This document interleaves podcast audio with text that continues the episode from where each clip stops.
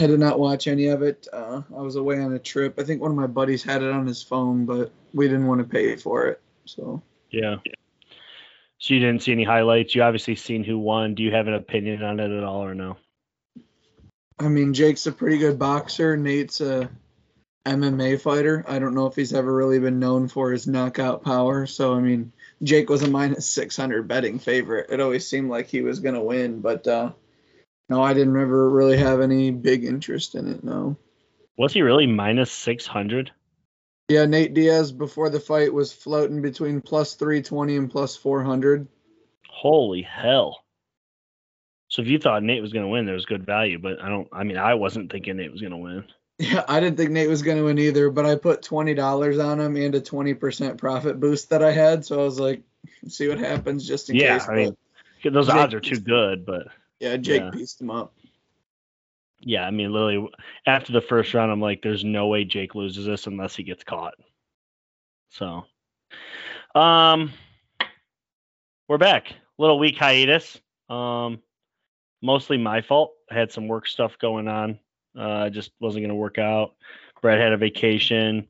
Um, I'm on vacation next week. This just we're all kind of like uh, kind of all messed up. But here we are, AFC South. We already took your polls last week. Uh, so if you put those in, we appreciate you. I don't think there was many fan questions, but we'll look at those later. Um, this is not really highly regarded division, but I think there is some meat on the bone here. What do you think? Yeah, um, I think that um, everybody is clearly going to probably favor the Jags. I think that the Titans are being. I mean, I haven't looked into their schedule yet, but just thoughts early. I think they're being overlooked, and I know we kind of been pooping on them, and any NFC team has been playing them. We've kind of been like, well, it's just the Titans, but uh, yeah, I think this is a fun division when you have all these three these three or four teams that you know in division they're always playing each other tough. But uh, definitely, I think the worst division in the AFC. Yeah, I think uh, first off, welcome back to another episode of Real Talk, Jeff Brad. Uh, the one thing that I I think we need to put out there is when we did the entire NFC, DeAndre Hopkins was yet to be a Titan. True. and neither of us have Tennessee moving to be Super Bowl favorites. But I I personally think it moves the needle a little bit. On a week to week basis, they're a much more difficult team offensively to game plan against because of Yeah. the addition of DeAndre Hopkins. Yeah, it, it definitely moved the needle a little bit. It made their number one wide receiver, who I think everybody in the league now realizes wasn't a number one wide receiver, move to a two, and DeAndre's now your number one. All of a sudden, you're a little bit better. You know what I mean? Yeah. Which is what DeAndre told every team. He goes, "When you sign me, your wide receiver two becomes a wide receiver one. Your wide receiver three becomes a wide receiver two. Your wide receiver four, and so on and so forth." He's like, "Because I get the number one corner." So basically, these guys start to elevate themselves. You know what I mean? Mm-hmm. So I'm excited to talk about the Titans. Obviously, it's kind of like always been my secret team I root for on this uh, podcast. That and the Panthers for whatever reason, but totally down the Panthers. Let's talk Texans. Uh, not really sure what to uh, make of the Texans, but here we go. 2022, they were 3 13 and 1 and every single one of their victories came in division. They were three, two, and one in division. So, um, not bad as far as competing inside the division. They actually won their last game of the year, uh, which is kind of funny. But uh, outside division, they couldn't beat anybody. What do you have for ads, drops, draft? Take it away. Okay, so for ads and drops, I was thinking about going through and potentially picking out the ones I felt were notable. But I want to do this if you give me a minute or two because this is an entirely different team. And when I say that, this is what I mean. These are their additions, not through the draft.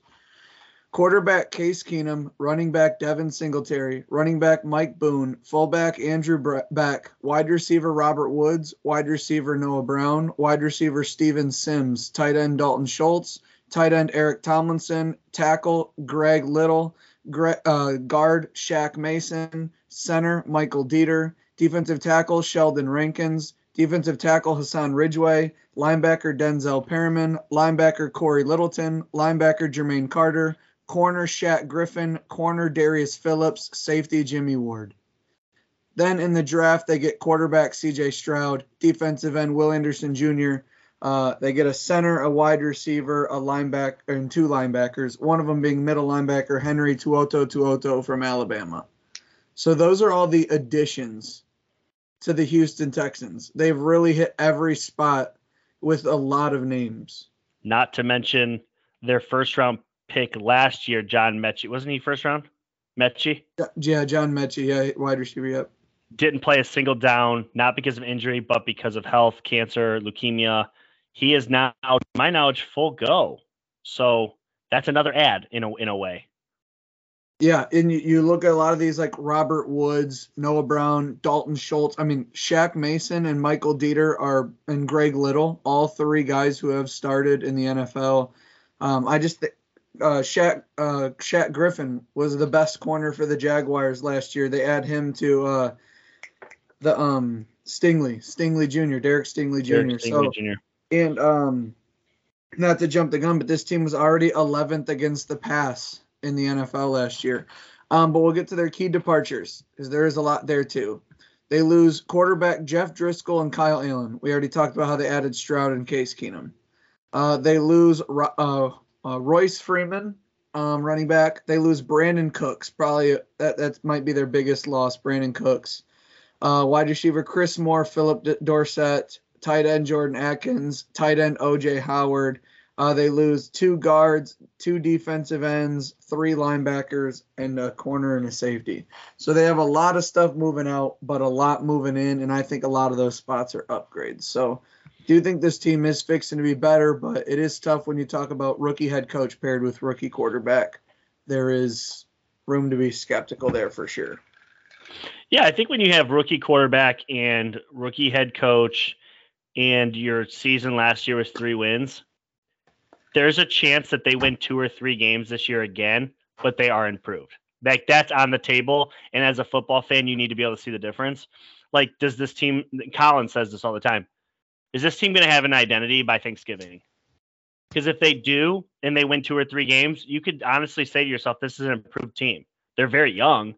I mean, literally, CJ Stroud, Metchie the third, Anderson Jr., Stingley Jr. They they love those picks. They love those draft picks. They've spent a lot of capital on those guys. Matter of fact, they don't even have a first round pick next year because they moved up to get Will Anderson. Like they they believe in this squad. They believe in the head coach they hired. Uh, the Texans are interesting because when you really look at their depth chart, there's some dudes. You talked about all the ads. This as far as tackles go, they have great tackles. I mean, Tunsil's as good as they come. They just signed Howard. I think he's now hurt though, even after signing that deal just like two days ago. But Nico Collins is up and coming, big physical receiver. Robert Woods has been around for a million years. Metchie obviously coming back from from his uh, health scare. Dalton Schultz, they have pieces here. The running game is going to be interesting because Dameon Pierce, after drafting him last year, they felt good about him.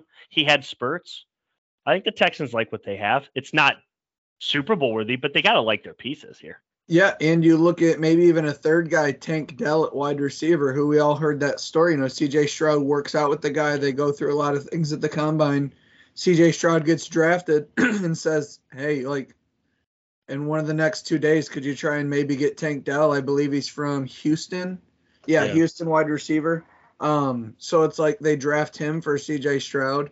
So I think offensively there will be some growing pains with an entirely young team, but Nico Collins with a big body and Robert Woods, those are two blocking receivers who aren't afraid to, to do stuff out on the perimeter. Um, to be able to get Dalton Schultz, I mean, with what he was able to do at the Cowboys last year, you could even almost look at him as your veteran wide receiver presence along with Robert Woods. Um, I do think this team will like to run the ball with Dameon Pierce and Devin Singletary, but – man, you just start to look at the defense and Derek Stingley Jr., Steven Nelson, and Shaq Griffin as your three corners. You add Jimmy Ward at the safety spot, Christian Kirksey, and you add Denzel Perryman to the linebackers. You have Sheldon Rankins and now Will Anderson Jr., who everybody thought might be like pound for pound the best player in the draft. So this team should have a bit better of a pass rush.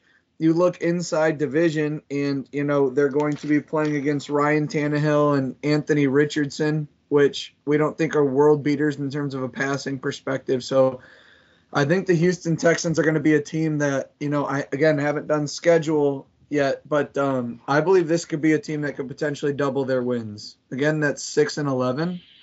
That's six and eleven. I mean, they're going to lose twice as many games as they win if that's the case, but I do think it's possible. Yeah, I'm intrigued uh, because when you look down the when you look down the depth chart, the guys that are coming in second string, you know, they have pieces. And uh, before we move on, I do want to talk about um, big friend of the pod, Davis Mills, Dougie, Dougie Mills, if you will. Where do you see Davis Mills' QB future in the NFL? Is it here in Houston just as a backup? Do they move on from him? Is it somebody gets a hurt quarterback late in the year and they make a trade with the Texans for Davis Mills? give me a prediction. I know we're a prediction based pod and we like think, Dougie Mills. I think Davis Mills is going to turn out somewhere like, like a Taylor Heinicke. Like he's just going to pop up on teams throughout the next five or six years, good enough to hold a roster spot. If the starter gets hurt, maybe he comes in. Potentially he wins three or four games and then move around. I don't think he'll ever be a starter in the NFL but I don't ever think if he doesn't give up like mentally, I don't think there's ever going to be like a team that can say they have a second and third string quarterback to carry that are better than Davis Mills. Yeah, I just have a really tough time. Not necessarily, quote. I'm not saying you're giving up on him, but like through two years in the NFL, he's uh his first year was great. He was damn near 67% completion, 2,600 yards, 16 touchdowns, 10 picks. Last year, he played more games, uh, 61%, 3,100 yards, 17 touchdowns, 15 picks. So he still threw a ton of picks. But overall, in his NFL career, just just shy of 64%, 33 touchdowns, 25 picks. That feels like a winning yeah, quarterback in this I, league. I just think, and of course, that the, they can improve, but the amount of turnovers he throws in the the position he's in right now, I just think with every year how many quarterbacks continue to come into the NFL and how many good ones we have now, the the positions become so competitive and to be a guy who throws a high volume interceptions and doesn't have the like athletic quality to get things done with your feet, it's just going to be Allen. a tough yeah, it, it's just going to be a tough spot for him to be a starter. But I do think he's good enough to play.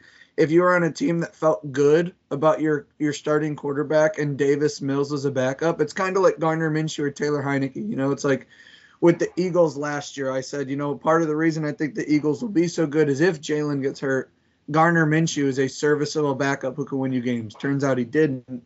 But I just think that's Davis Mills' role. Gardner Minshew, Taylor Heinicke. I think that's kind of the bracket I would put him in. Could be a starter, but I think he's a backup. But um, while we're on the topic of quarterbacks, I did want to say, you know, I spent plenty of time when I was watching or talking about the Panthers about how I just didn't really believe that in Bryce Young that much, and that's why I'm low on the Panthers. Um, I did think C.J. Stroud was the best quarterback in this draft. I do believe a little bit in C.J. Stroud. I think he has a better chance to succeed as well and I like his pieces. So as as we keep an eye on the whole CJ Stroud, Bryce Young one and two in in the league, um, I like CJ Stroud and they play each other in week eight this year. That's fun. Uh, go ahead and take away the schedule. All right, the Houston Texans. Uh, they start off with a pretty easy starter game, one to get momentum. They're at the Baltimore Ravens. Tough. That's an L. They're going to lose that game, I think. But just to feed scenarios, imagine if the Texans win that game. Like the whole narrative for the whole rest of the year changes. Whether they become they they still play bad and win six games, they're going to be held to this weird thing if in week one they come out with all this energy, a new team, young team, and somehow beat Lamar Jackson. That would just be crazy. Um, but I'm going to give it as a loss. They then host the Indianapolis Colts. Uh, they're hosting the Colts. Colts are a mess right now. They Actually, tied like, and beat I, the Colts last year, and the game that they beat them, it was by one point. Yeah, I still like the Texans here. This is one of their wins. Okay. Uh, let me go back to the schedule. I wanted to see what they did to the Colts this year. Okay, so I have it as a win as well, one and one, as they travel to the Jacksonville Jaguars. Jacksonville is going to be the leader of this division here.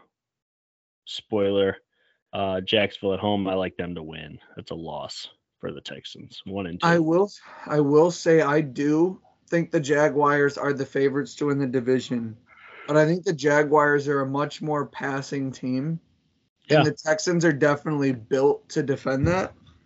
And Jacksonville was not good on defense last year, so I really think Jacksonville was 28th against the pass and lost Sha- Shaq Griffin. Um, I'm gonna give the Jaguars a win, but oof. Um, they then host the Pittsburgh Steelers. No, they're dropping to one and three here.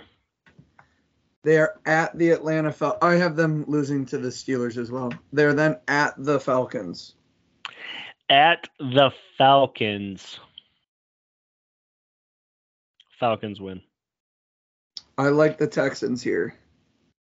Little change of heart on the Falcons. Again, I, I like the Falcons. Or the uh, Texans here. They then host the New Orleans Saints. I wish we could re- completely redo the NFC South.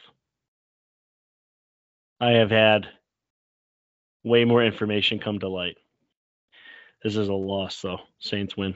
One and five to start the year for the Texans. I'll put it at two wins, so I have them at two and six. But I think that Falcons Saints, I think they get one of them. I think they get one of them. But Alvin Kamara is back by then too, so um, they then go into an early bye week seven. They come out of the bye week eight for C.J. Stroud, Bryce Young, but it is at the Panthers. I think the Texans are better. I I'll take the think so. Texans. I'm at two and Um, five. They then host Baker Mayfield and the Tampa Bay Buccaneers.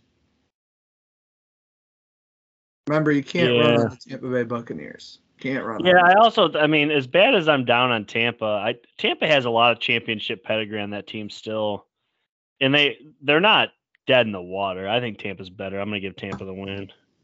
I'll give it to Tampa. They then follow Tampa up with at the Bengals. Joe Burrow or no Joe Burrow, I think the Bengals win this game. Okay, they then go on a three-game home stretch. They host the Arizona Cardinals. Week 11 could be Kyler Murray back time, but I like them to beat the Cardinals. The Cardinals are so bad. Give me the Texans. They then host the Jaguars. I'm gonna I'm gonna have them splitting with the Jags. Remember, this team was three, two, and one in division. I think they're better this year. Division games get crazy. It's a loss for me. Okay. They then finish their homestand with hosting the Denver Broncos. This also feels like a loss. I have them at three and nine right now. three and nine, so twelve games. I have them at five and seven. They are then at the New York Jets. No, think I need the. loss. I think the Jets win this too. Three and ten. Back to back road spot, December 17th at the Tennessee Titans. Yeah, uh, at the Titans. Titans. Here's the thing about it. We'll talk about the Titans in a minute. I'm not going to go into it. Titans win this game. I agree. They are then at home Christmas Eve against the Cleveland Browns. I like Cleveland.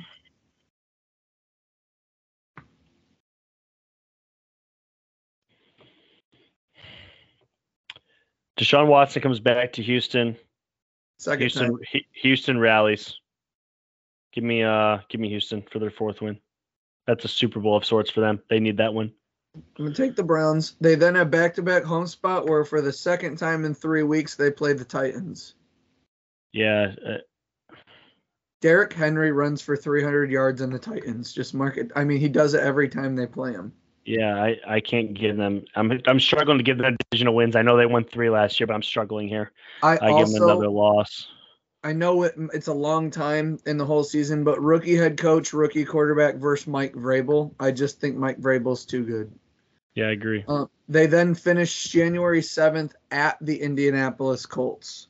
I'm gonna I'm gonna give them their their, their final win there. CJ Stroud has no idea what it's like to play in Indianapolis. Um, this feels like a loss, honestly. I'm kidding. I'll give him the W. I see what you did there. I just had to take it. Yeah, yeah, one last shot. Absolutely. What'd you finish on them? Yeah, I got him at five and twelve, and honestly, I feel incredible about that. I forgot to make my last page of notes here, so give me a second. I feel I had no idea I was giving them five wins, and I feel great about the five wins. I'm, I think their Vegas is four and a half. That's my prediction. You had them at five and twelve. I'm at five and twelve. I have them at six and eleven. And what'd you say you think their over under is? Is it four and a half? No. I, I can't see it higher. Is it lower? Is it three and a half? No. Is it six and a half? I'm gonna jump five and It's- a half. It is six and a half. I'm sorry. This feels. That feels like a six and eleven automatic. tremendous improvement, and uh, they would double their wins and still be the under. That I I did think that was crazy. I can't see them getting seven wins. Like I don't even envision that possible. I feel like I gave them five wins. Not, I don't want to say like I made ways for them to get five wins, but I do think I was nice. Hmm. Yeah, I, I mean, I feel like there's some games that I gave them a loss that may be more winnable because I really do think this is a. I like their roster a lot. It's just sometimes when you think about like you know they start off with Lamar Jackson and Jim Harbaugh or John Harbaugh, and then they play Trevor Lawrence, Doug Pederson, and then they play you know Mike Tomlin, and then they play you know De- uh, like they just play a lot of experienced coaches early. I don't know. They're definitely. I think they're a fun team to watch, and a lot of people would be dismissing the Texans before the season. I think they would be. I think they're going to be a fun team to watch. No, they're a thousand percent more entertaining and more interesting than they were ever at any point in the last three years. Since Deshaun Watson has said, I'm no longer interested in being your quarterback, this is the most interesting they've ever been. Just my opinion. Yeah. Literally two seconds. All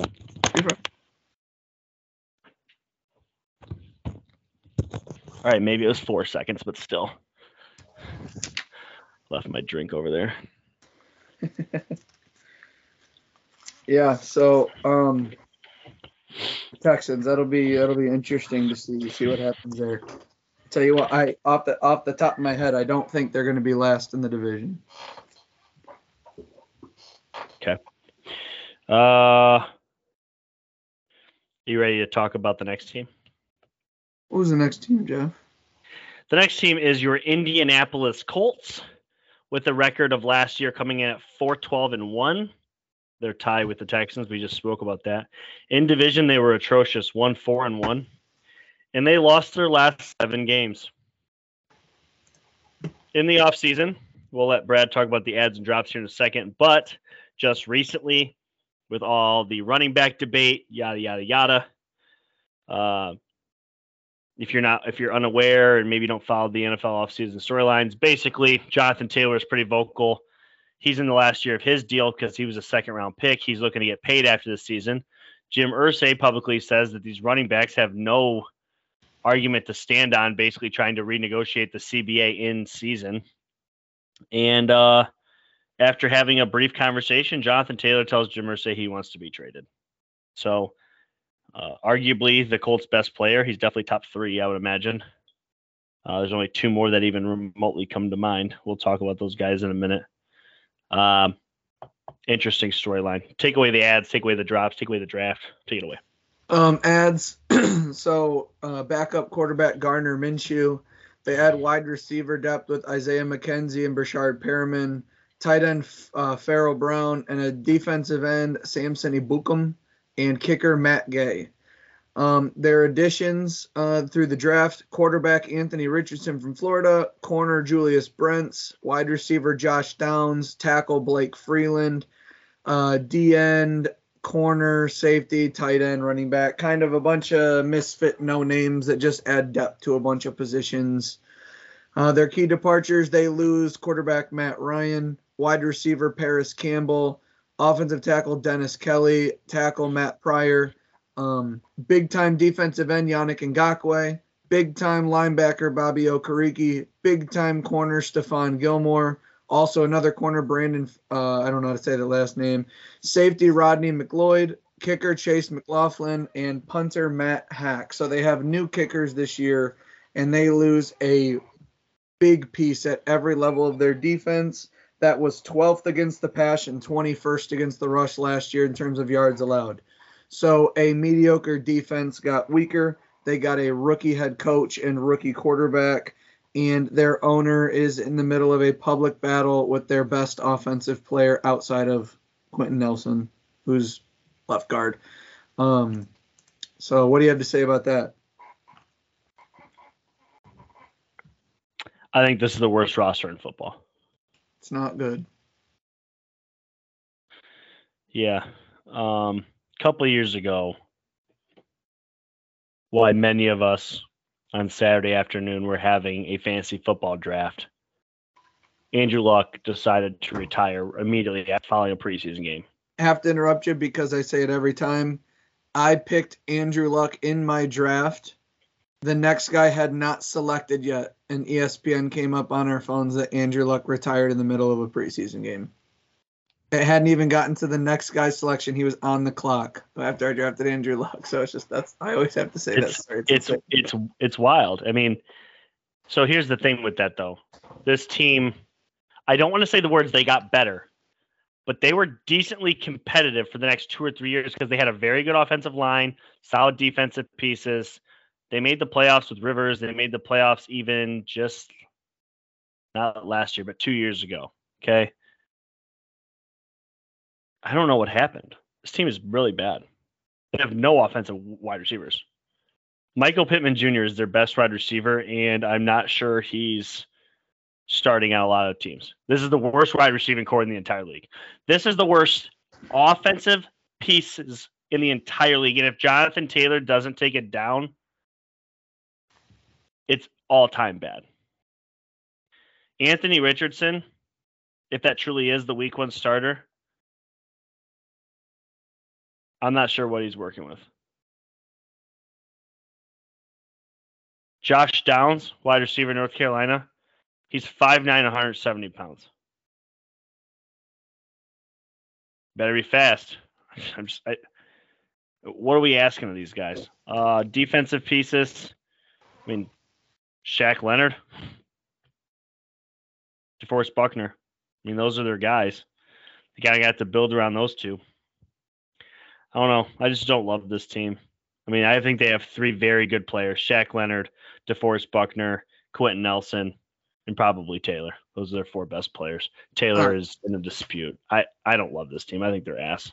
So I want to push back a little bit. Not too much on the fact that I don't think they will be good or that they had the crazy fall, but I do want to push back on offense a little bit. I do think Michael Pittman and Alec Pierce are are number two receivers in the league. I don't think either of them are ones. I think both of those guys are in like a Juju Smith Schuster category. Um, I think their big body receivers don't separate much, which is tough to ask of a quarterback who isn't built on accuracy. I think Josh Downs and Isaiah McKenzie are nice speed slot style receivers to pick up, but those aren't guys that are going to carry your team. I think with Mo Alie-Cox and Jelani Woods, they have some big body tight ends. So with the big tight ends that can catch and block, I think with Shane Steichen's scheme and how they're going to move Anthony Richardson, I do think they will get more out of him with this team and this scheme than a lot of people would. With that being said, the offensive line that has Ryan Kelly and Quenton Nelson, who are former All Pros, the offensive line was in shambles last year and couldn't block anybody, and they haven't really done anything to improve it. Offensively, I feel like this team is somewhere between 16th and 32nd. They're in the bottom half offensively. Where I really start to fall apart on this team is I think defensively they're awful. I think so. I see a confused look. What I'm saying, Jeff, is on their best day, they're still not a top half of the league on offense. That's what I'm saying. I don't They're not. A, necessarily. they're not a top twenty-five on their best day. I think they okay. So we'll, we can disagree on that. That's fine. But defensively, Shaq Leonard had last year was having like surgery on like losing feeling in his foot because of stuff up in his back and like they're optimistic he's going to play. He is he was a defensive player of the year candidate 2 years ago. And he's had these injuries that threaten to see if he's ever going to be able to play really meaningful football in the NFL ever again. They have DeForest Buckner and Kwity Paye on the D line, but everybody else is pedestrian. They they paid Kenny Moore a lot of money at corner, but he's he's a slot corner. Their perimeter corners are suspect on both sides. Teams are going to eat that up. Their safeties, I mean Julian Blackmon who was out of Utah a few years ago was good, but he's been injured every other year or every year pretty much for for different portions of games. I, I think teams are going to have not much problem running on this team and they're going to find passing on this team easy, which is going to require them to score a lot of points to be in games which I don't think they have the ability to do. Um, again, I I thought personally, and I mean we disagree. I think Jeff was a little harsh on the offense, but I also agree. I'm not going to stick my neck out and say that this offense is is great or even that good. Um, Anthony Richardson, a lot of people say, well, he can help cover up some of the issues of the offensive line with his ability to run, and it's like, okay, so Anthony Richardson has never played in the NFL there is a higher speed from defensive players than there was at the college level. And Anthony Richardson was ninth in QBR against like under pressure. He was ninth in the NCAA. Or excuse me, no, just the SEC. Like this guy isn't built to beat pressure. Like he's ninth in the SEC. Like that, that's just crazy to me that people think that it, this whole Anthony Richardson project, I think, with Shane Steichen I think is just uh, being a little disrespectful to Jalen Hurts. People think that because of Shane Steichen, and Anthony Richards can just do what Jalen Hurts did, and it's just not the case. Um, this team's going to struggle every week to win games. I don't know if I'm going to have them winning many. You know, the weird thing is, I just listened to you go on a spiel, and I feel like you said the exact same thing, but you just wanted to dial it back on how nice you wanted to be this team's ass. They're not yeah. good. Yeah, I just felt like you were like overboard on like uh like saying They're, Michael Pittman wouldn't even make some rosters and No, no, no, no, no. I didn't say he wouldn't make rosters. I'm not sure who he would start for as far as like oh. he's not a t- he's not a top 2 on a lot of people's Real quick, just to defend my Michael Pittman statement.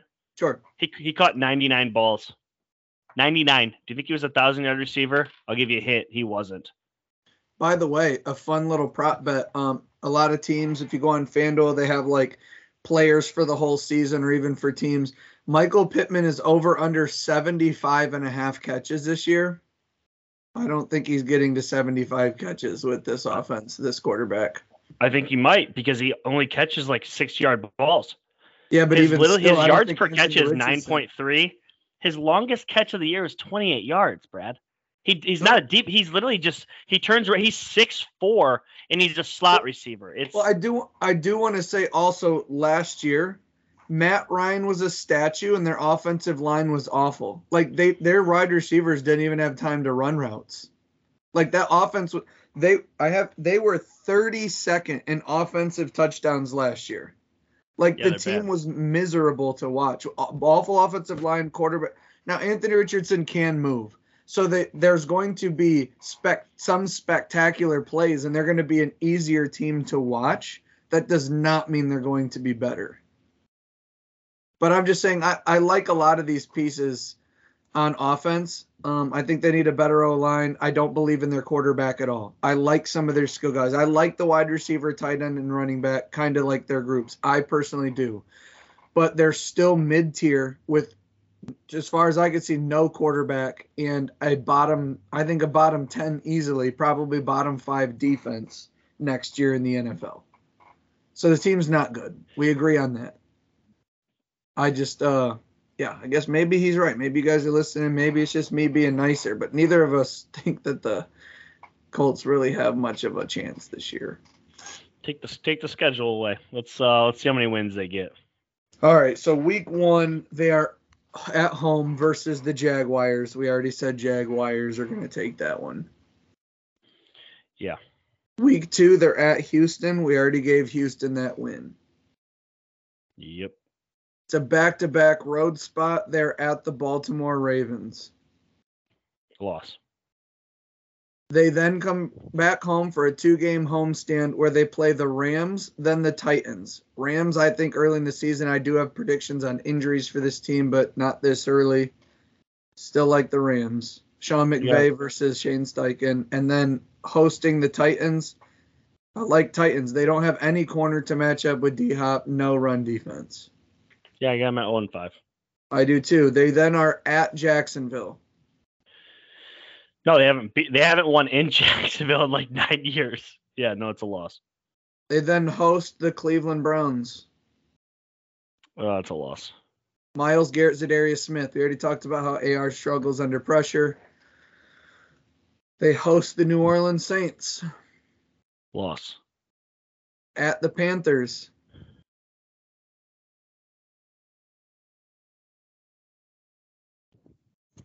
I'm gonna give them a win. I'm not. They're then I, I, they're not better than the Panthers. I just want to make that clear. But they're not going in a 17 game schedule. They're not losing every single game. and then they're um they're in Germany versus the Patriots on the following Sunday. Yeah, they're getting their ass beat. So with that being said, Jeff has them at one and nine. I have them at 0 and 10. Maybe I should give them a win somewhere. But um, Don't I- even. Oh, I thought you were about to give it against the Patriots. no, like, no, no. you, No, I have an 0 and 10. Um, but I do want to say, um, I have this reference point. I could check it on FanDuel, but the Colts are plus 1800 to be the last team to win a game. Plus 1800. And again, we said Jacksonville at Houston. That could be one where people are like, well, that's the one or whatever. But then it's Time- Time, time out. I want to make something very clear. If I bet a hundred dollars, You would win 1800. If they you just have to be the they just have to be the last team to win a game. They have to be the last team with zero wins.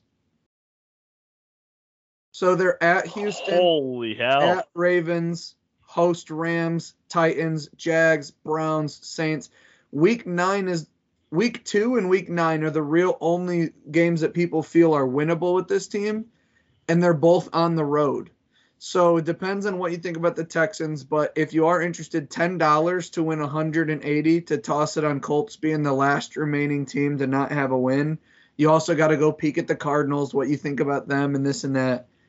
But uh, just a thought. So that's the bye week, week 11. They come out of the bye week and they host the Tampa Bay Buccaneers. Loss. They're then at the Titans, Loss.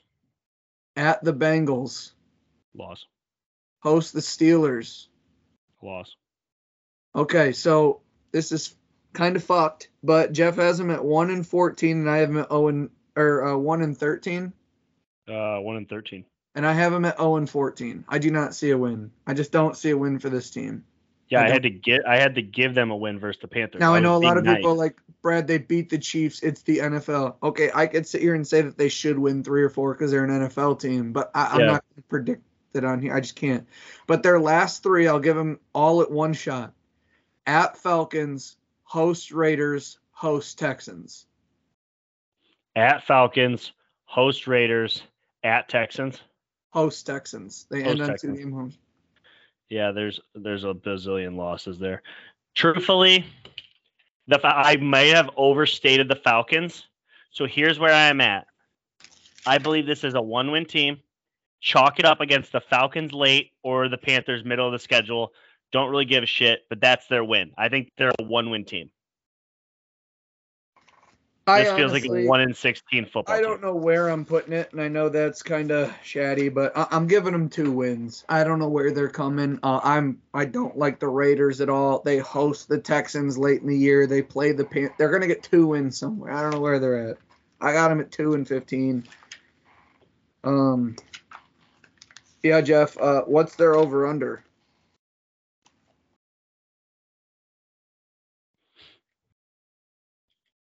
Three and a half. No. It's higher, isn't it? Yeah.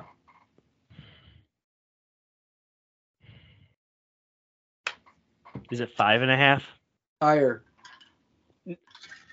It's six and a half. It's the same as. No, the- it's not. It's six and a half. It's No, it is not. and they have a higher divisional at plus five fifty to win the division. For all you YouTube watchers that love to comment about me, how me and Brad don't watch the games and we're just our trash ass football takes that copy off ESPN, hit me up, and I want you to literally tell me what games they're winning. If you're listening to this pod, be like Jeff, you're overthinking this. Like, here's where they win. I would love to hear it. I would love to hear it. I would also like you to almost tell me who you think the quarterback is from week like in these victories. ESPN Anthony- has Gardner Minshew right now as the number I- one. I'm looking at it. I know. It's wild. I know. Yeah. I. I'm not gonna lie. I think they're so bad. I, I think there's a cross country chance, non conference road game in a far west in a far time zone. I think there's a shot week four they beat the Rams. Um, again with the coach and quarterback, um, at least being ve- uh, veterans. I I like the Titans over this team. Jags are simply better. The Browns better. The Saints, dome team to dome team. Derek, Carr, I just think they're better. They're not beating Bill Belichick in Germany. They play the Bengals on the road, the Falcons on the road. They host the Steelers, Tampa. Like again, we talked about how they don't have perimeter corners. Mike Evans and Chris Godwin still play for the Yeah. Tampa Bay Buccaneers. Like I just again and like the, we talked about last year. You said that they won three. They were four and twelve Yeah. let's look at their wins. The absolute debacle we talked about with uh, the Kansas City Chiefs. They beat them last second. Patrick Mahomes had like four turnovers. mm-hmm. They did beat the Titans. I think the Titans are now better. They beat the Denver Broncos Thursday night 12 to 9. We I all was gonna say, make sure you talk that. about the score there. Yeah, It 12 was a 9. horrible game. They beat the Jaguars, which is actually really shocking. But again, we talked about the Jaguars losing a corner briefly. Um, they might have a worse secondary, and they played against Matt Ryan, who threw for 389 yards. They do not have that kind of quarterback ability anymore. And then later in the year, they finished the year. You said seven and zero. They finished it one and ten Oh and oh and seven. Or 0 and 7, but they really finished it 1 and 11. Actually, they Yeah. were three. This team was 3 2 and 1 and finished 4 12 and 1. So they ended 1 and 11, and their one win at the Raiders, which I gave them two wins late, and one of them is at the Raiders again. So I mean, one one of their problems I want to talk about briefly. Um, through their first two, four, six, seven games, they were three, three, and one. Those were all started by Matt Ryan, and then all of a sudden they go through some quarterback issues. So the first seven were all Matt Ryan. Then it's Ehlinger, Ehlinger, Ryan, Ryan, Ryan, Ryan, Ryan, Foles, Foles, Ehlinger. Like it, it, they were all over the place. Injuries and benching dudes and and hiring Jeff Saturday. high school football coaches and you know i'm not, not i don't want to disrespect the player because he's a great player but the, he, they hired a high school football coach and you know just inserted him because they thought all of a sudden that's he's a leader of men We've talked about some other teams. We've talked about the Bears, who were bad and we expect to get better. We talked earlier in this pod about the Houston Texans and how we think they're going to get better. This is a team that won four games, downgraded at quarterback, has a rookie head coach. And maybe they didn't downgrade because he's a rookie, who knows? But they downgraded at they have a rookie head coach, rookie quarterback, and a significantly worse defense. In a division that I think the Titans are better than they were last year, the Texans are better than they were last year, and the Jags, you know, we'll get to them in a minute, but the Jaguars after their bye last year, after their bye week finished 6 and 1 with Doug Pederson, Trevor Lawrence and the whole crew coming back. So, I just think in a division that everyone's getting a little bit better and finding their stuff, owners in the head in the papers, rookie head coach, star players in the papers, losing defensive players. The Colts are on pace to be one of the first five picks in the NFL next year.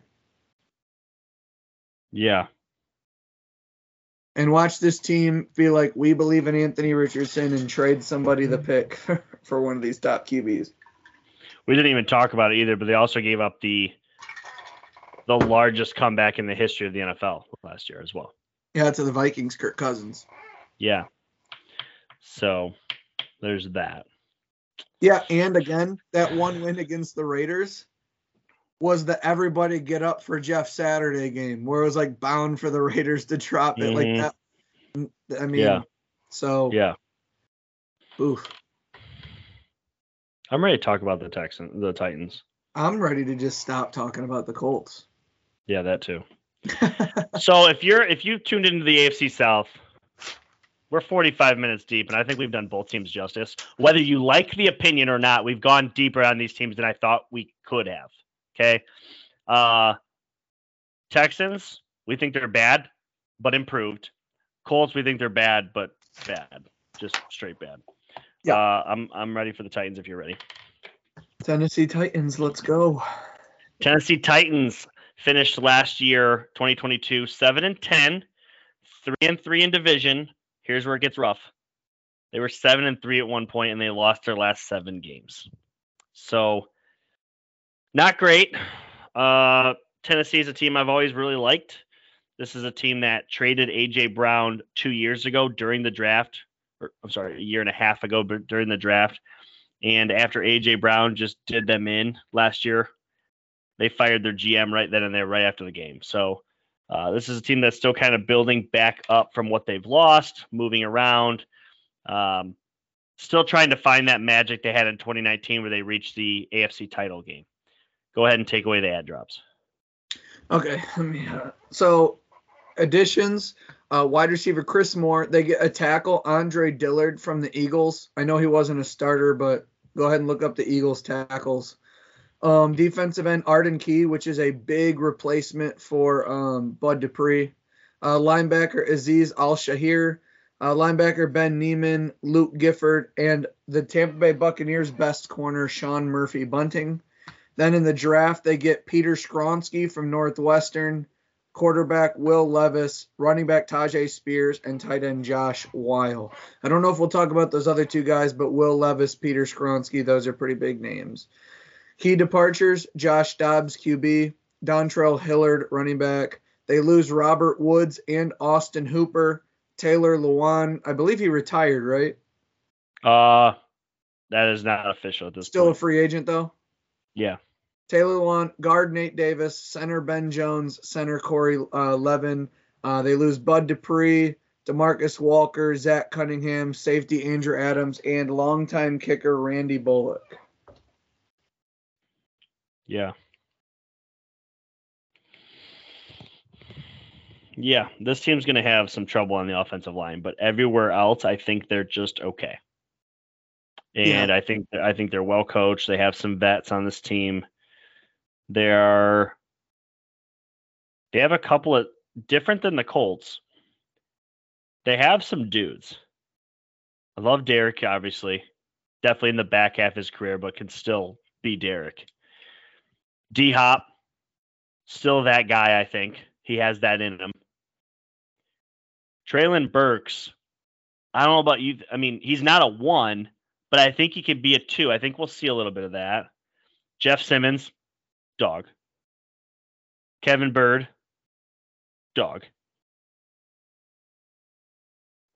Harold Landry, as long as he's healthy, obviously towards ACL before the season started last year, right? It was it midseason? Yeah, 12 sacks the year before, and then ACL for the year last year. Yeah, I think Landry's a dog if he can get back to his his self.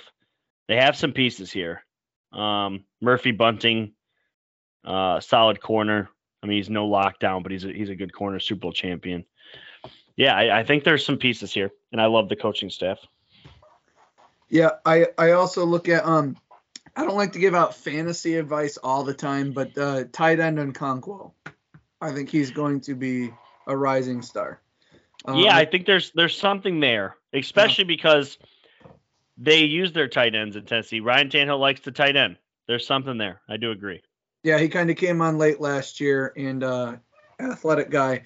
But um, Ryan Tannehill, Mike Vrabel, I just think that offensively, there's a wide receiver that you have to double team and a running back you feel you need eight in the box to stop. You only have one defender left now. Like I don't. Yeah. Only, Yeah. So It's a good way. It's a good way to put it. there's there's mismatches everywhere because their top two guys are at different positions and they are I mean Derrick Henry's been arguably the best running back in the league for four or five straight years. Uh, D Hop, people always want to forget because he spent a year away with the Cardinals or two and just kind of wasn't the same. But uh, I mean, he's played with quarterbacks of Ryan Tannehill's caliber the whole time. People sleep on Ryan Tannehill's athleticism. Um, I like their receivers, Treylon Burke being the second receiver. I like that. Um, Andre Dillard and Peter Skoronski. I think their one side of the line is definitely improved, which is Tannehill's blind side. But just because you reshuffle the O line around with new names doesn't mean it's going to improve. But I think it will. Um, but defensively, I think adding Sean Murphy Bunting, the corner, is huge because the Titans were 32nd in the league against the pass. So adding a pass rusher of Harold Landry, the third's caliber, uh, you know, double digit sack guy, and then a guy on the back end and Sean Murphy Bunting, I expect that to improve. On the flip side, just in terms of maybe a defense, you just don't know the names, so they don't get the appreciation. But we know Jeffrey Simmons up front, but this defense allowed the least amount of yards running the football in the entire NFL last year, number one in the entire NFL. So they were on both ends of the spectrum defensively. But if they clean up that pass defense, you know, Harold Landry, Sean Murphy Bunting start to be able to kind of, you know, secure games or defend leads when they get them. I still think Mike Vrabel's the top, I mean, off the top of my head, maybe top eight coach, top 10 coach for sure. I mean, Oh, he's a easy. coach of the year. Can't yeah. So you have a coach like that. Um, last year they trade AJ Brown. They have to fire their GM or head of the, the team. Like they had all that internal arguments. Um, but I think they're coming in a little more flown under the radar. But this is a team that I think seven wins is always going to be their floor. They some I don't know what they are in the in the playoffs. I don't know what they are in the playoffs, but in the regular season, the Titans from week to week they, they give you hell every time you play. And Mike Vrabel always has his team prepared, and they always play hard. Um, I mean, I, I didn't look at it before, but I just wanted to go look at their losses to see how close like a lot of these losses are to end the season. Four point loss, three point loss, five point loss, four point loss. A lot of one possession games here in in in their losses. So they're in every game. Well, let, let, let me point out real quick. So I just pointed this out for the Colts. I feel like I have to do it here. Let me just give you their quarterbacks throughout the whole year. Tannehill, Tannehill, Tannehill, Tannehill, Tannehill, Tannehill, Willis, Willis, Tannehill, Tannehill, Tannehill, Tannehill, Tannehill, Tannehill, Willis, Dobbs, Dobbs. They they started three different quarterbacks as well.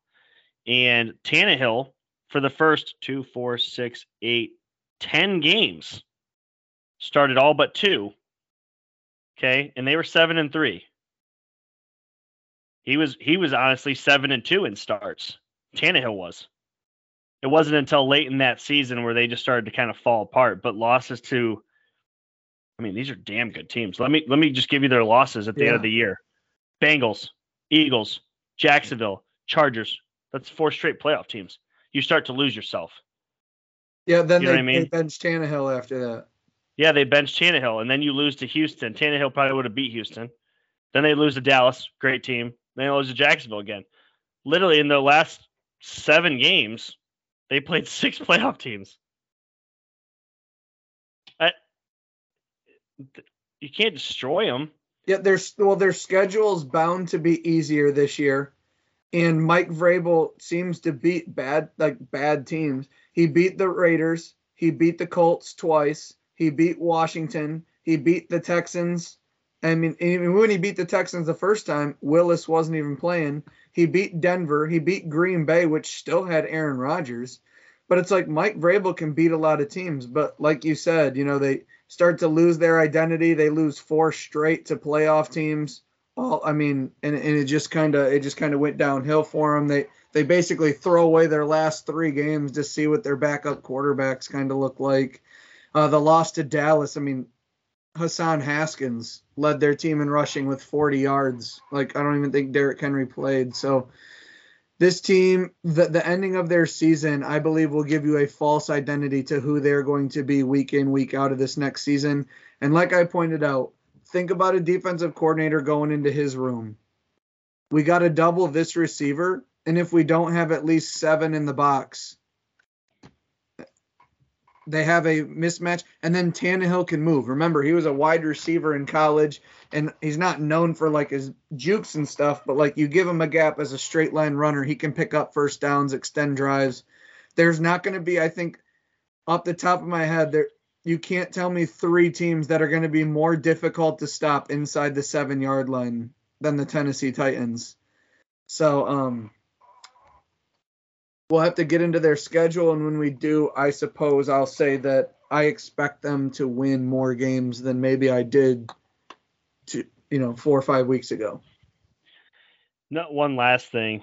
Uh, in their first six games, they had a different guy lead them in receiving every week. How many do you think had 100 yards? I don't have it in front of me. You said six games. I'll say three. Zero. Oof. So their leading receivers 66, 47, 85, 38, 72, 56, 26, 48. Games. They were winning some of these games. You're right. That's what's wild. And then finally to get their first 100 yard receiver at week nine, 119 yards. They only had two the whole year. 100 yards in a single game. It was back to back weeks. Yeah, back to back weeks. And they won also, those games. They also, won those games you talk about um, you know, quarterbacks. These are their highest receivers per game. Phillips, Brooks or Burks, Woods, and Nkonkwo, Westbrook, Hooper. First six games, all a different receiver leading the team in yards.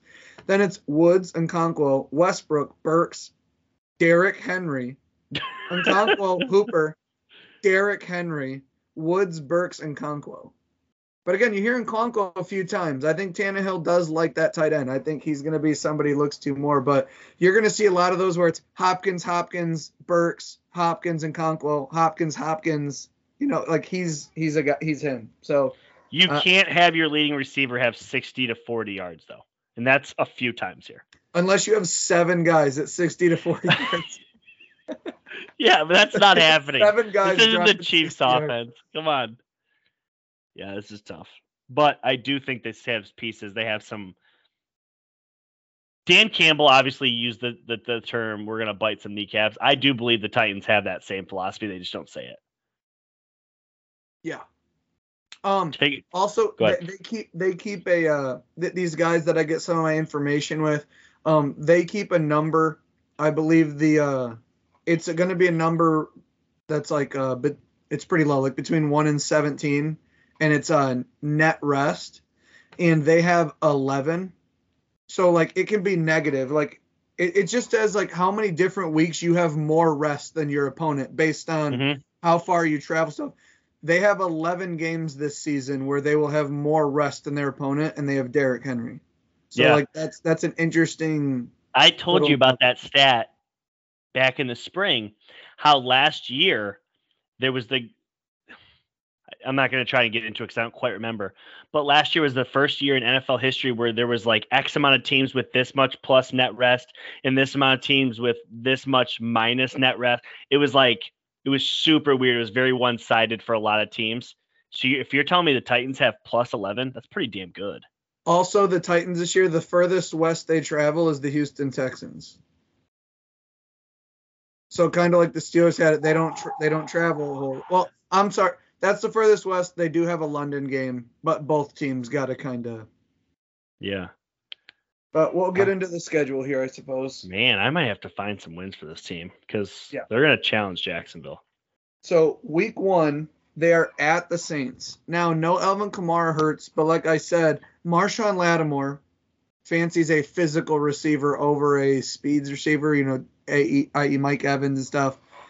And they, so they do have a good defense against this team. But um, what do you have here? At Saints to open it up.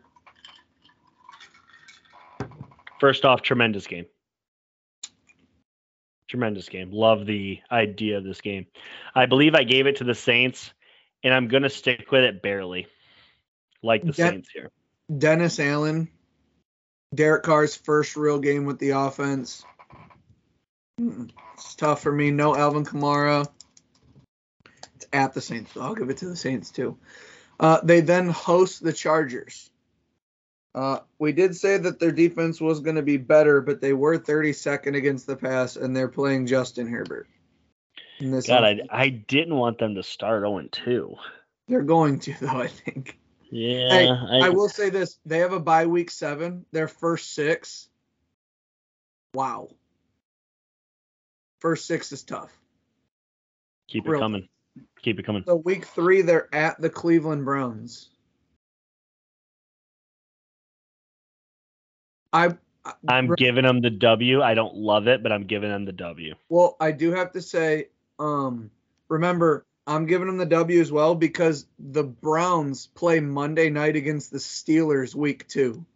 So Short week following week having the Titans coming in, uh, I'm gonna give them the Titans. Two very physical teams in a row. Who else does the Browns play week one? Do you have that in front of you, or do you just knew the Steelers played in week two? I just know the Steelers playing week two. I I I'll, I get it real quick. It's quick. fine. No, it's fine. I just love that. That I feel even better now.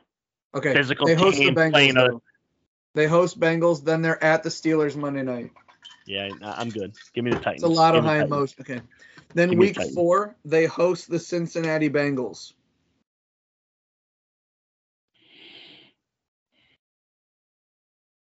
By the You're way, gonna, we you're, you're gonna you're gonna shit on me. haven't got to the AFC North yet. I, the Bengals can still be the Bengals. They're taking a step back this year. That doesn't mean they won't win the division.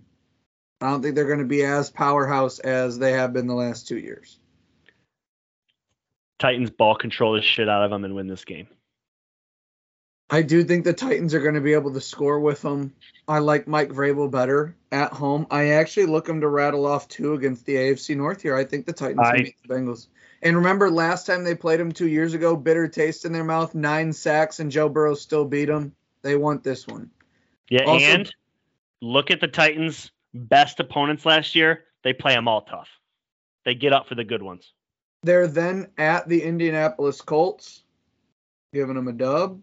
Yeah, moving to three and two after dropping two. And then they're in London for the Baltimore Ravens. I'm going to give them a loss there. Man, they always play the Ravens so tough. Well, they, these are two of the last two teams that little you know they're running different ways, but you know they're just going to pound the rock.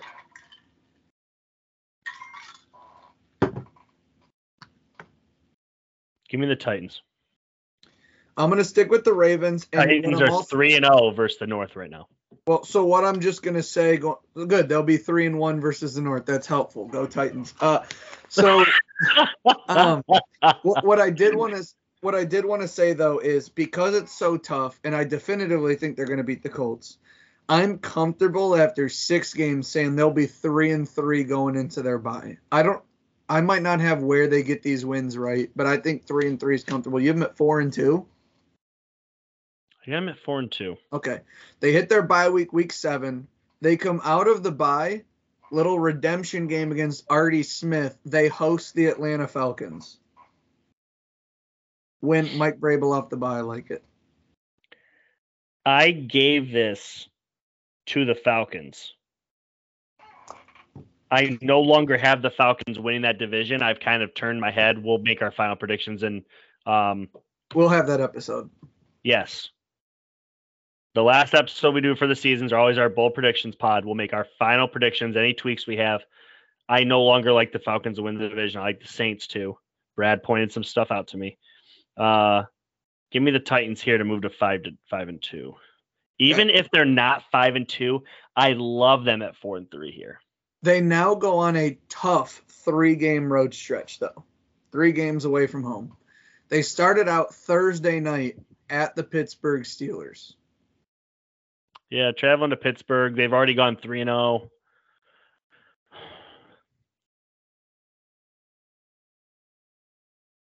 Gosh.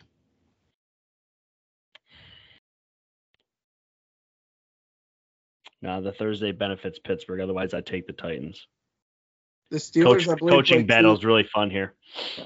So, okay, we have them losing there. What's the one team we've said over and over you just can't run on them? Oh, Tampa. They're then at Tampa. Long week of rest because Thursday into Sunday, but they're then at Tampa. Yeah, but Tampa doesn't have any corners now, so they can throw on them. It's a tough matchup. It dep- Treylon Burks, if he really has a year, this team becomes really scary on offense. Yeah, yeah, If Treylon Burks is a true number one or first round pick, yeah. But Tampa knows how to get across Sean Murphy-Bunting. Tampa's not going to lose every game. I do think they're bad, but I'm giving it to Tampa.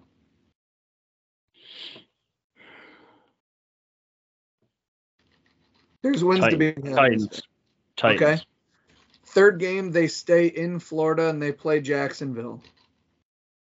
I think I'm going to have these teams potentially split. It's at Jacksonville, so I'm yeah, going to this have one's them- at Jacksonville. I'll give them the loss here.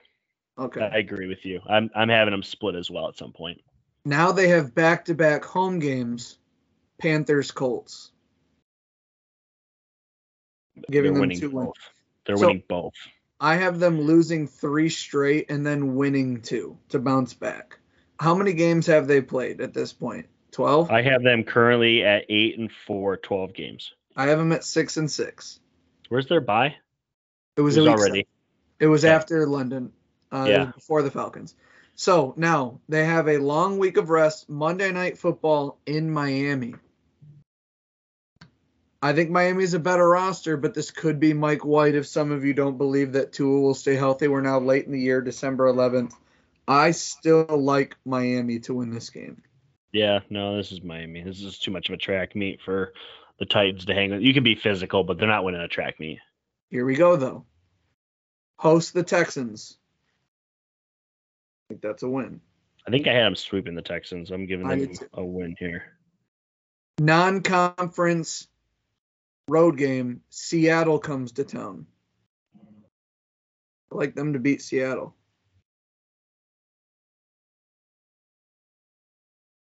No, they're losing to Seattle. They're then at the Houston Texans. I think They're beating. The, they're beating the Texans. And then Ten and with six, last game of the year. Beauty, Jacksonville versus Tennessee, potentially for the division in Tennessee. I had them splitting home and home. I'm giving the Titans a four game win streak to end the year. I'm gonna have them lose it because what I just did, I wanted them to split, but what I just did is I basically put the Jacksonville Jaguars in almost maybe a must-win situation, and I just like the quarterback there. Yeah, I'll take and Jackson- coach I'll too, take- Ducky. Yeah, I'll take the prince that was promised on the road to get What- themselves there. What'd you have at the at the end of it? What's your final? I got them at ten and seven. I still like them at ten and seven though. It was totally different ways to get there, but I have them at ten and seven. Yeah, we were different on games here and there, which goes to tell you that we truly, between the two of us, we believe they can win almost any game. They can win and lose almost any game. They're a very unique team. What's their over under? I'm probably high. You're probably high. I'm gonna go eight and a half. It's seven and a half. Okay, first off, Vegas, take some of those damn wins from the Colts, throw it on the Titans.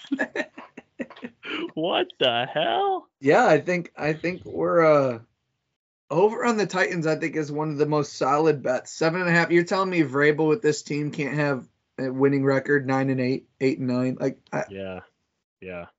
This feels very like P- Pittsburgh Steelers. Vrabel's gonna drag them to a winning season. Vrabel, he would suit up if they were eight and eight that last game of the year. Like He would too. He would too. yeah, so ten and seven on the Titans. Yeah. The the one thing that'll hold the Titans back before we move on would be their offensive line. I don't Yeah. even think it'd be Tannehill. I th- I don't love Tannehill, but he's not terrible. Yeah, and you look at the O line, and they add Andre, Andre Dillard and Peter Skoronski both to the left side. One of the highest touted offensive linemen coming out of the draft, and a lot of those guys do hit. And Yeah. Andre Dillard, who was a first round pick, expected to start, but then Jordan Mailata for the Eagles came on and is a top five left tackle. Lane Johnson's on the other side. The guy just couldn't find a way in. So this is a guy who could be a really good starter in the league. It's just he was on the team that has the the best tackle pairing in the NFL. Yeah. So um, I think there's There's there's, reason to be optimistic there. I am, but I do think if they were bad, it Yeah, would yeah, be because of the offensive line. Yeah, that's true. It's kind of what happened to him last year too, a little bit. Yeah. Jags, you ready? The Jacksonville Jaguars. Jacksonville finished the year nine and eight, uh, four and two in division, winners of five in a row. Uh, their first playoff victory came in a game against the Chargers where they had to come from behind. And then unfortunately they dropped to the next game to the Chiefs, the eventual Super Bowl champs. So you never really know what their potential was. Losing to the Super Bowl champs is always like a, a good but bad thing in a way. Um yeah, a lot of optimism about this team. Take away the ad drops. ad drops we have this might be one of the smallest ones um ad drops the, the ads for veterans uh running back D'Ernest Johnson we remember him popping off for the browns a little Browns. bit yep uh offensive tackle josh wells and kicker brandon mcmanus that's actually a big pickup there at the kicker because this offense Yeah. move the ball they, they should be getting a lot of points No, McManus can boot it. hmm And then uh, they draft in the first round offensive tackle Anton Harris. They draft a tight end, a running back, linebacker, D end, another D end, and a safety slash corner. So a versatile DB. I didn't say the names because a lot of these were third round and after, just guys they hope can, can make a difference on the team. Uh, their departures are wide receiver Marvin Jones, but I will say it's worth noting on the ads Calvin Ridley will be playing for them for the first time this year. He was suspended all last year, but they picked him up. Shout out to all you guys who drafted Calvin Ridley in the 10th round or later in fantasy and can now keep him going into this year. Good for you. They lose tight end Dan Arnold, offensive tackle Jawaan Taylor. Again, they drafted one in the first round. Defensive end Arden Key, corner Shaq Griffin. That's kind of a big one. And kicker Riley Patterson. But as you mentioned, Brandon McManus takes over for that team. So for a team that was 28th against the pass last year to lose Shaq Griffin, area of concern there. Yeah. Yeah, I think Jacksonville adding Calvin Ridley, I think at the trade deadline last year, it was kind of like one of those like, oh, moves because Calvin couldn't play. Jacksonville was trending towards a playoff spot, but yet they were still thinking about next year, which I think is a sign of a very intelligent organization that's moving in the right direction. Um, Trevor was tremendous. I mean, there's there was a lot of growth last year. Um, yeah, I just think that overall, a lot of nice pieces. Obviously, Trevor, Travis Etienne, Kirk was great last year. Zay Jones was great, and now they add Calvin Ridley to kind of complement those two, so those guys can kind of work beneath, and Calvin can kind of go deep. Evan Engram, they just paid. Uh, they are going to be without Cam Robinson for the first couple of games of the season. He's suspended. I'm not sure how many games. I think it's three or something. Yeah, I think it was three for gambling. Yeah. Um, outside of that, I mean, they obviously invested in uh, the pass rusher two years ago with the number one pick after Trevor. They got Travon Walker. Um, not a huge impact last year. I think he had three and a half sacks. So I mean, obviously they'd look they're looking to have that improved this year, but sometimes it takes pass rushers a minute. Hopefully he's not a bust. I mean, he's literally right today, 22 years old. Yeah. I mean, there, there's there's some growth there. So um, I think there's a lot to like. I, I like this coaching staff. I love the quarterback. Josh Allen's a dog. Yeah, Yeah, it's kind of because there wasn't any ad drops. You kind of just know what this team is, and the way they Yeah. ended last year, and especially that comeback in the playoffs, they showed a lot of uh, grit. Doug Pederson and Trevor Lawrence are a nice pairing going into another year together. Uh, Christian Kirk and Zay Jones con- combined for just over 1,900 yards. Now they're adding Calvin Ridley from a three receiver. This is one of the receiving corps where Michael Pittman might not make it as a starting receiver. To Jeff's point earlier in the podcast, Evan Engram for the Giants dropping game icing catches for the Giants and having problems and not loving the situation. He goes to the Jacksonville Jaguars and turns into what he was supposed to be. Evan Engram was fantastic last year. I believe uh, he, he, ch- yeah, he changed his number, went for over 700 yards and a couple tuds. So the fact that they have those four guys, they will be a traditional passing team. You know, receiving tight end, three receivers spread out. They're going to drop back. Their running backs would rather take draws or catch out of the backfield. And Trevor Lawrence, 25 tuds, only eight picks. You know, he keeps his in- interceptions in the single digits and this team's just going to be a point machine. Uh, defensively, they got some big boys up front, but it is their four linebackers: Josh Allen, Devin Lloyd out of Utah, Foyesade Oluokun, and Travon Walker. Uh, Travon Walker pumps those sacks up to at least seven, and this team defensively, that's where they're going to increase their pass defense if they do. It's going to be their rush. They have two linebackers who can cover and tackle.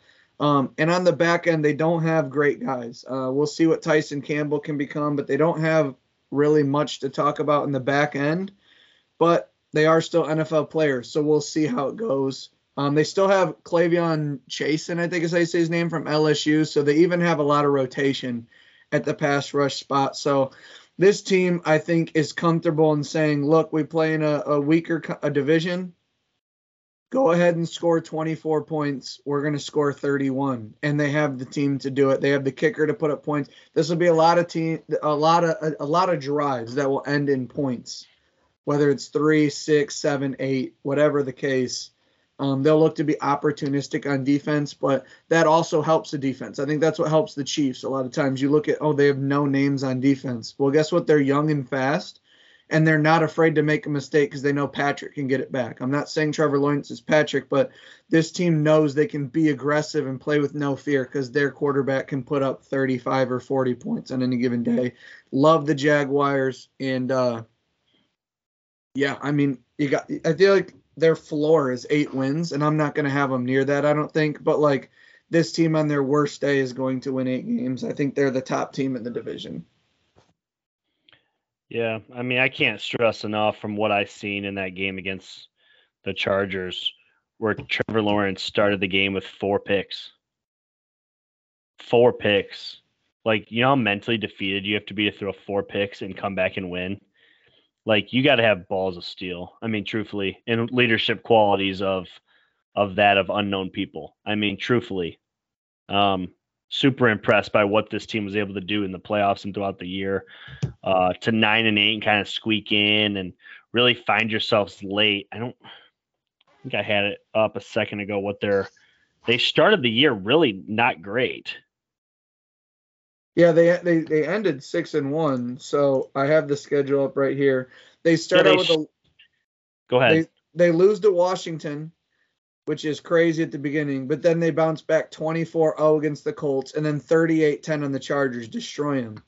Then they lose to the Eagles, two games in division, Houston Colts, and Both then they lose. Then they lose to the Giants. Then Denver beats them, and people are like, "What are go- what's going on with the Jags?" They beat the Raiders. People really don't look at that as crazy. And then they play the the Chiefs and lose. They go into the bye at three and seven, and people are like, you know, what is Trevor Lawrence? This team, yeah, typical Jags team. They suck. They're in shambles. They come out and they destroy the Ravens, and or they beat the Ravens, but then get destroyed by the the, the Lions. So they're four and eight, and at this point, everyone has written off the Jags, but the whole division's bad, and they're just saying, well, one of these AFC South teams got to make it. Then they beat the Titans, then the Cowboys, but then like even their last three wins, people will say going into this year, they're like, okay, they beat the Jets, who are awful, Texans, who are awful, and Titans, who played Josh Dobbs. At that point, they were bad. Yeah, so I do. But that was that was a playoff game. That Titans game was a playoff game. The yes, winner got in. And I think people were still willing to to write off the Jags because they thought that it was a weak schedule that they won towards the end. And I think when they beat Dallas in overtime, it was Dak Prescott throwing like a couple picks that game. But I think really changed people's minds is what they did in the comeback versus the Chargers. But again, a lot of people around that you talk to think the Chargers are so overrated anyway. And then they play the Chiefs in a really good game. So I get the pushback a little bit if you want to say that they're not good enough. But um, one thing that's really nice is they played a total of 19 games, and Trevor Lawrence played all 19 and Travis Etienne was their leading rusher in like 17 of or like 18 17 of those games. So a lot of their guys are healthy, and um, let's not forget what Calvin Ridley was before he got suspended. Yeah, lots to like. Also, their schedule is uh, Let's start her off. yeah. Remember, AFC South and NFC South are on here. So, Jaguars start off at Indianapolis. Dub. Win. They then host the Chiefs, who are on long rest after an opener. Again, this is a revenge spot for them. Knocked them out of the playoffs last year, but I like the Chiefs. Yeah. Good game though. Um, this is a nugget I didn't know if I wanted to point out before or after the schedule breakdown. I'll just do it before. Colin Cowherd mentioned this. The Jaguars will have a decided quarterback advantage in all but four of their games, and those games are all spread out throughout the schedule. They don't have to play a gauntlet of elite quarterbacks. This is one of those four. They host the Kansas. By the way, also one little nugget. They're listed to have 10 home games and seven away games this year. Both of their games in London were marked down as home games. So they have 10 home games and seven road games. I believe it was a sacrifice they had. I've never heard this, but I believe it was a sacrifice they had to make to get London back to back weeks. Interesting. So, yeah. I like Jacksonville at home coming off an easy victory, not having to test themselves, and then Kansas City having to come to Jacksonville in that heat early in the year. I like Jacksonville to start 2 You 0. know, I'm actually going to say Jacksonville too because it's their home opener and it's the team that knocked them out of the postseason last year. And as much as we talk about the Jags defense, we'll get into it in a future pod, but the Chiefs wide receiver corps, very young. Very, Yeah. very young. Battle, yeah, the Chiefs receiving corps is what's going to hold me back. The battle of former Philadelphia Eagle coaches. Fun game. By the way, this is the first of five straight home games. Real quick, what's the uh is that Sunday night? Is that 425? What, what we got there? Oh, that is one o'clock CBS. Thank yeah. God New England plays Sunday night that week. Actually, now that I think about it, so I'm gonna be watching that one. The Steelers are Monday night. So we both got Oh. that game tuned in for sure. week three, they host the Texans. Three zero. Mm. Oh. Week four, they're in London against the Falcons. Calvin Ridley revenge game, if you will. Yeah, man, 4 0. Now, here's their second elite quarterback in Josh Allen. But again, they have been in London for going on two weeks now. We could say it's an advantage. Are they homesick, this or that? But Buffalo, we know that the AFC East, all teams have a pretty hard gauntlet right off the cuff. They're going to be traveling to London against a Jacksonville team ready and waiting. I like Jacksonville 5 and oh. 0. Same five and oh. zero. They come back to the States where they host in Jacksonville the Colts. What an easy game for being off of jet lag, essentially. What an easy game. What time's that game at one o'clock? CBS, 1 o'clock. Scheduling break right there. I'm giving them the dub. Six and oh. zero. They are then on a short week at thir- Thursday night at the Saints. I kind of like the Saints. That is, uh, yeah, that's a loss. This this screams Saints win here. They are then on a long week, but they are then at the Pittsburgh Steelers uh, on the 29th or October 29th. But let me check something just real quick.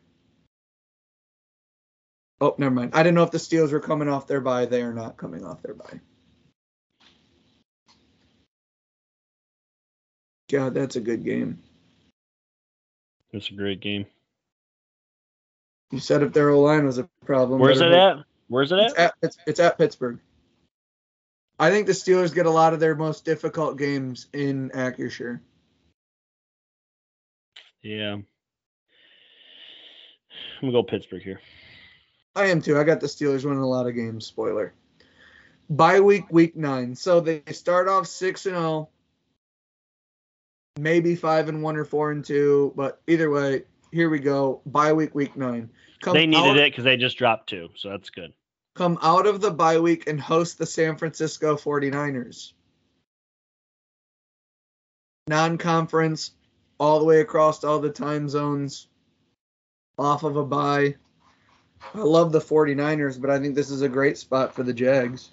Yeah, Jags got them in a nice spot. Yeah, we're taking the Jags here. I am. I'm taking Jags.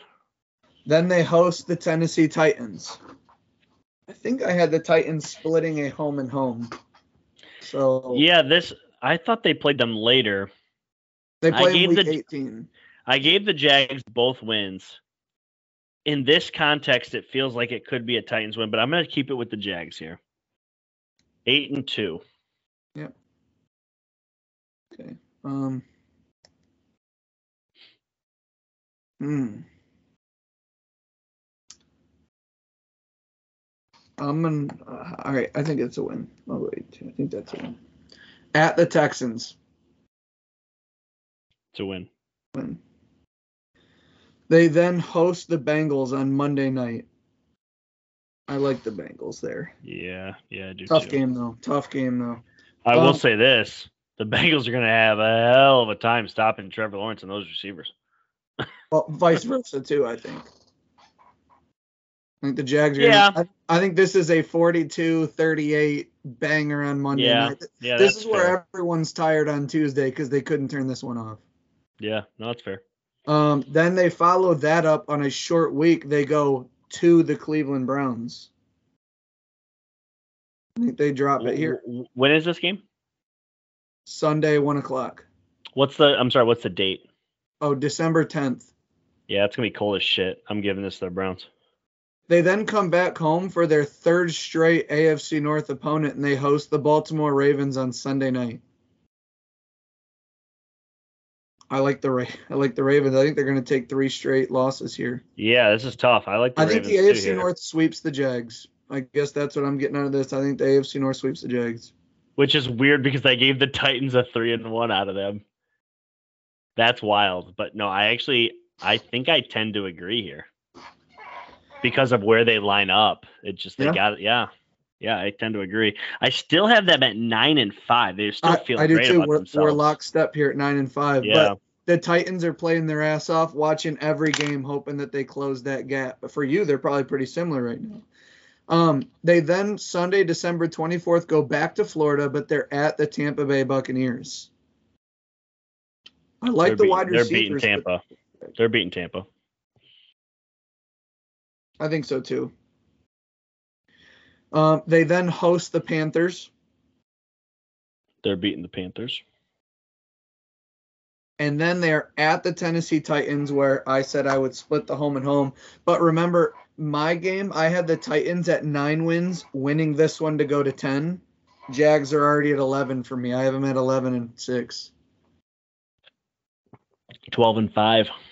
Which at the grand scheme of things, I think adding Calvin Ridley, another a whole offseason with Doug Pederson and Trevor Lawrence and where they're at, adding two or three more wins doesn't seem crazy.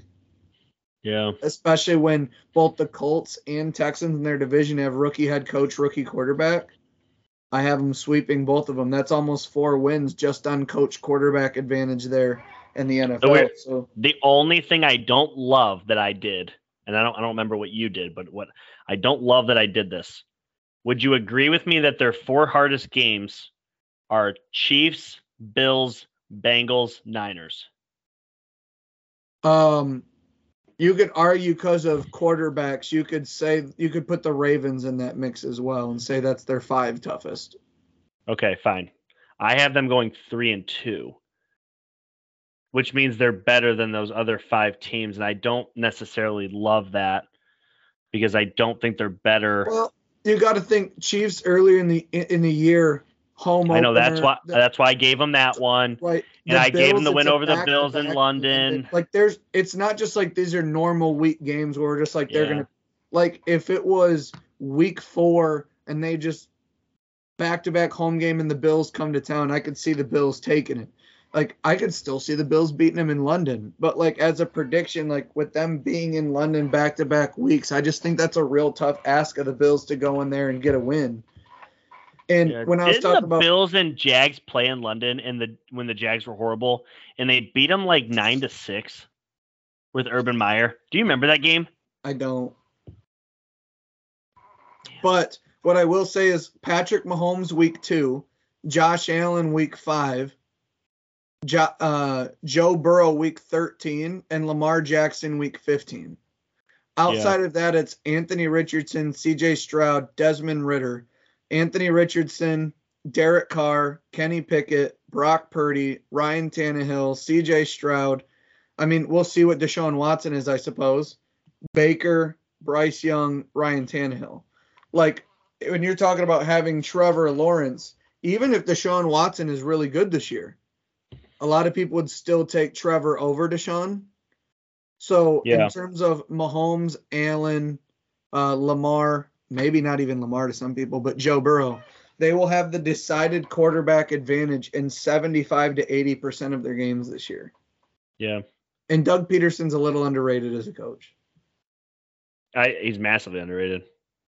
He did call People- the Philly. Pe- people forget that he's the coach of the Eagles that beat the Patriots with Nick Foles. I, dude's dude can coach. Not to, not that Philadelphia made the wrong choice firing him because obviously they have. I think they have something there with Nick Sirianni. I don't love Nick Sirianni, but he's at least earned. He's earned for me to not talk shit about him. I mean, he's Also- he's right there. Doug Pederson bought Carson Wentz three more contracts on blind faith that he was who he was with Doug Pederson. That's so true. I mean, think about how many years I was still clinging on to Carson Wentz because of what he did with Doug Pederson 11 and oh. 0. There's one more person that I think, and I I didn't really think about this. Um, Jason McIntyre, he's the co-host of the Herd. Okay, he actually brought this up. He thinks Frank Reich is actually living off his coattails. Frank Reich's had two head coaching jobs, not one but two, and he was he's he was bad in Indianapolis. Obviously, he got rehired in, in with the Panthers. If he's bad with the Panthers, like Doug Pederson got this dude hired. I mean, who knows? There's there's something there. There's Um, something you have them 12 and 5. I have them 11 and 6. What do you think is their over under?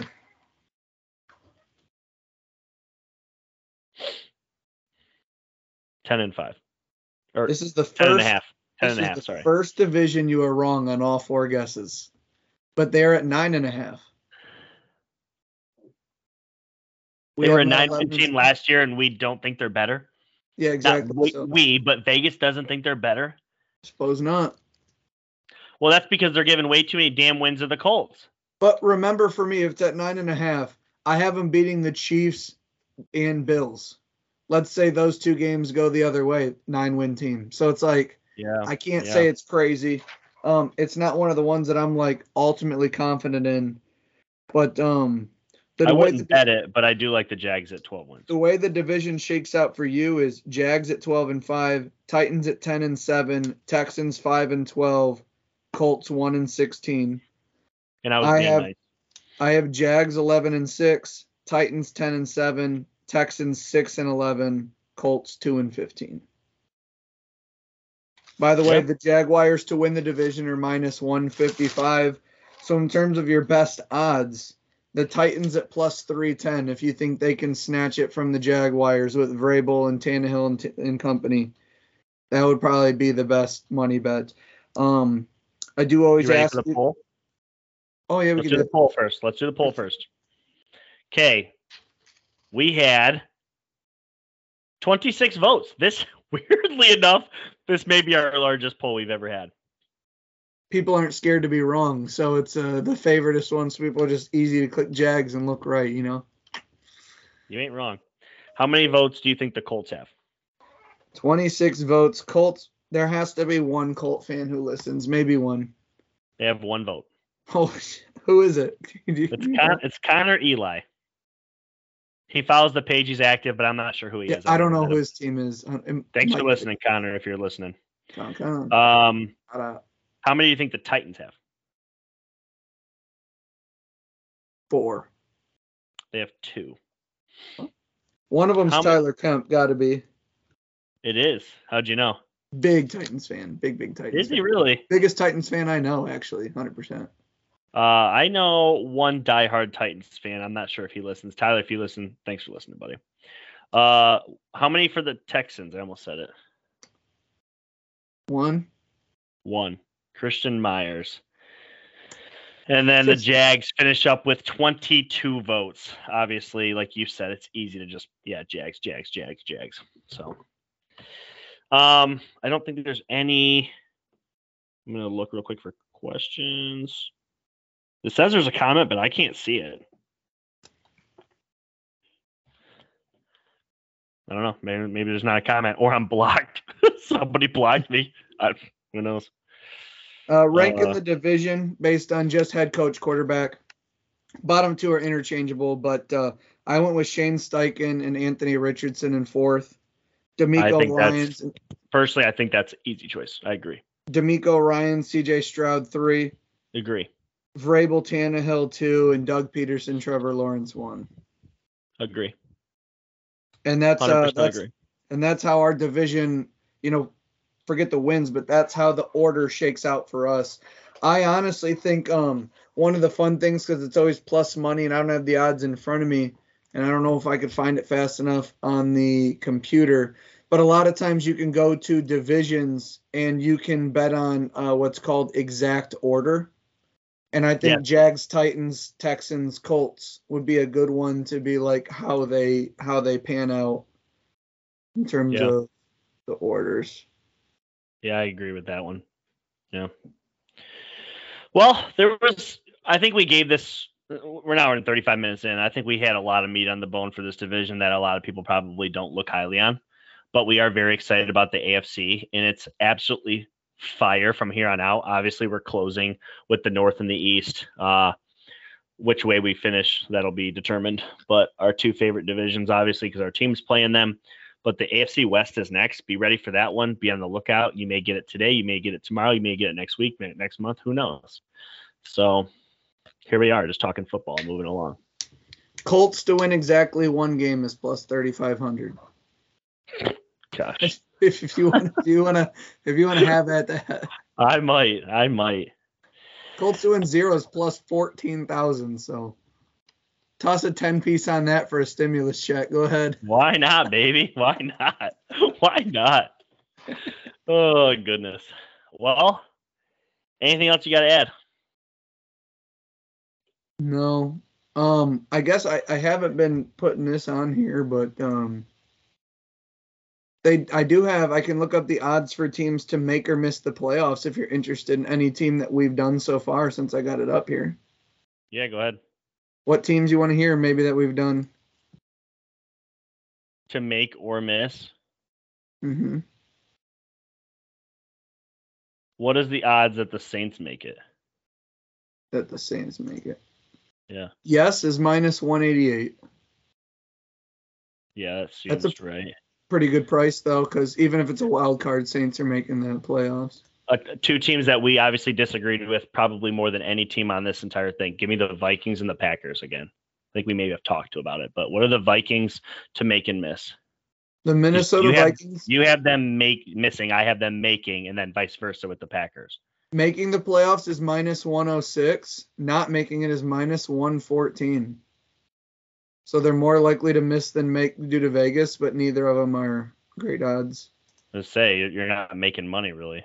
The Packers to make it plus 160 to miss minus 210. I may I may dabble on the plus 160 for Packers to make the playoffs.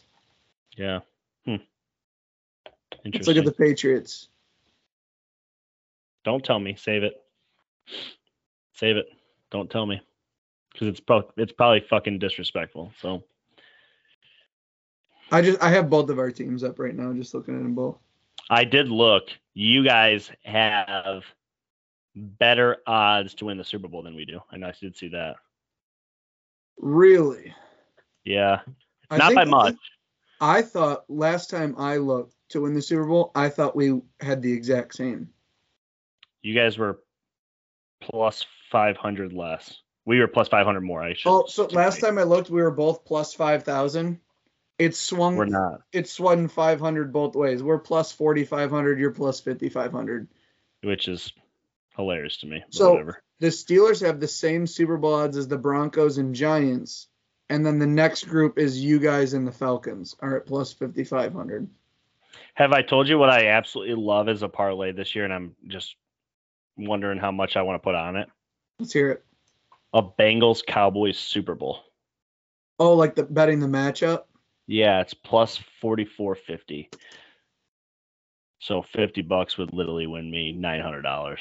I'm sorry, twenty bucks would win me nine hundred dollars. Like it's it feels worth it to me. I really like that matchup. I think there's some there's some value there. So Yeah, you could even go a step further, and when you get really in there, you can bet the exact outcome. So you could go Bengals over Cowboys or Cowboys over Bengals. Take it a step further. yeah, I could be greedy, I guess. Well, that's the whole point of betting is to get greedy, eh? I would love to know um, how. So, I, I feel like a lot of these pods, Brad and I just start talking betting odds to close out the show. And if there, if you guys are listening, you made it this far. First off, thank you. But if there's if there's an odd that you want to hear, or if there's certain things you want us to dabble into, if you're like, hey, what what bets do you guys like? Let us know. We'd love to hear about them. We're always listening to other things. We have some plans for uh for this season, so we're excited. Yeah, I, I have it in front of me. Um, last win this team for the Colts is plus eighteen hundred. That feels like a massive great bet. Like just With with all their home games and how we had it, the last remaining undefeated team, the Jaguars, are plus twenty one hundred, and we had them at like seven and zero before they got a loss. yeah, They don't they don't have it for every team, and I'm not sure why. Some move, some don't, but like they have like uh uh season specials, and then you can click on certain teams. So like the Jacksonville Jaguars, um, some of the ones they have Jacksonville Jaguars to score one or more touchdowns in every single game they play, minus 135.